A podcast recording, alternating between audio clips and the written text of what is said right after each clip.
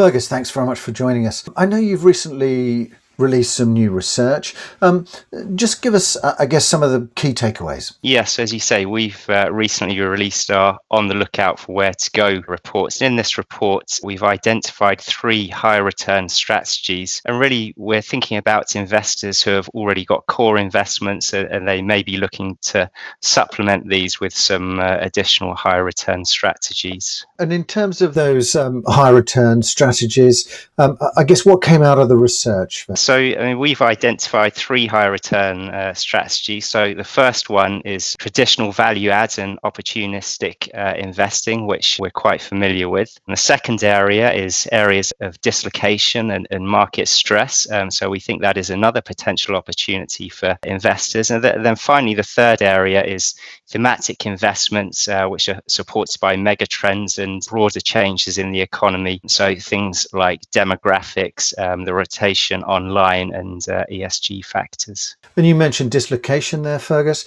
Um, I suppose, what are you seeing in terms of the opportunities and the timelines? I think it's in terms of the uh, COVID 19 pandemic, really, we haven't seen that much uh, distress in the market so far. And we don't think there is going to be large amounts of distress. But that said, um, you know, there will be some uh, for sellers and sellers who need to raise cash, and we think there are potential opportunities, particularly within the retail uh, sector where there may be uh, opportunities for repositioning uh, old retail assets which are going to need a change of use. Looking at the megatrends, um, what are the key sectors that you're focusing on there? Some of the, the, sectors we're looking at there in, in terms of demographics, so uh, senior housing, the whole rotation online, which we've seen across the economy, affecting all parts of the economy, we would see this broadly supporting real estate, which is linked to, to digital activity. So things like data centers and uh, areas like that. So those areas. And then also in, in terms of real estate, which is linked to life sciences and pharmaceuticals, which in general over recent years has been a growth area due to advances in medicine medicine, and then,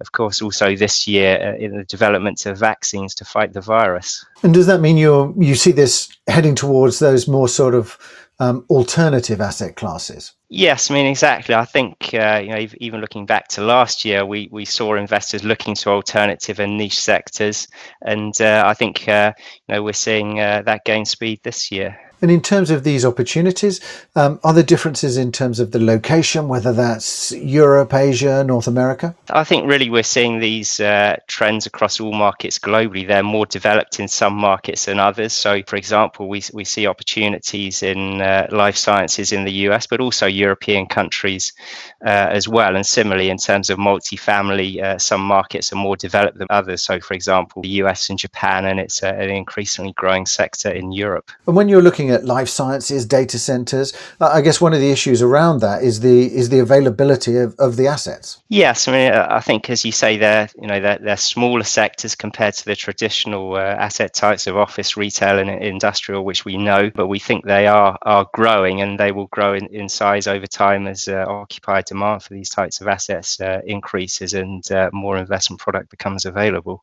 And there's obviously a lot of focus, focus on on ESG and social impact.